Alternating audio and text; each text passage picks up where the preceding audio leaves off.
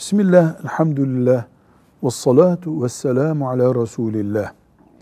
Mucize, Allahu Teala'nın peygamberlerine insanların yapamayacağı şeyleri yaptırmasıdır.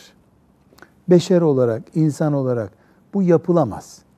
Havada uçulamaz, suda yürünemez gibi mesela bir işi peygamberine yaptırır Allahu Teala. İnsanlar görsünler peygamber olduğunu ve iman etsinler diye buna mucize denir. Eğer peygamber olmayan birisi normalde insanların yapamayacağı bir şeyi işte suda yürümek gibi mesela ateşe tutup elinin yanmaması gibi bir şeyi yapabilirse Allah ona yaptırırsa buna da keramet denir. Keramet haktır, doğrudur, inanılması gerekmektedir. Allah'tandır çünkü. Bunu Allah yaptırıyor. Kerameti inkar edemeyiz. E, kaynaklarımız, Kur'an'ımız, hadislerimiz keramet örnekleriyle doludur.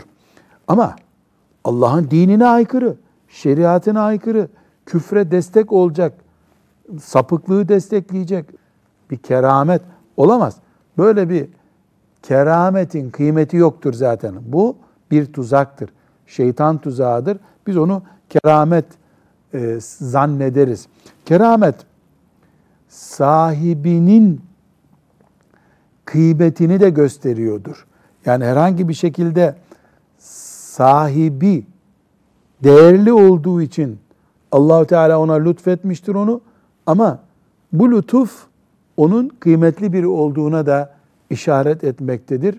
Biz kerametle mücadele etmeyeceğimiz gibi yani keramet yok, gerek yok buna demeyeceğimiz gibi keramet avcısı, kerameti olanı kovuşturma görevlisi de görmeyeceğiz kendimizi. Mümin insan Allah'ın Kur'an'ı, peygamberinin sünneti aleyhissalatü vesselam ümmetinin gidişatını güçlenmek için kendisine yeterli bulmalı. İlaveten hocasının kerametini araması bir insanın hoş bir şey değil. Velhamdülillahi Rabbil Alemin.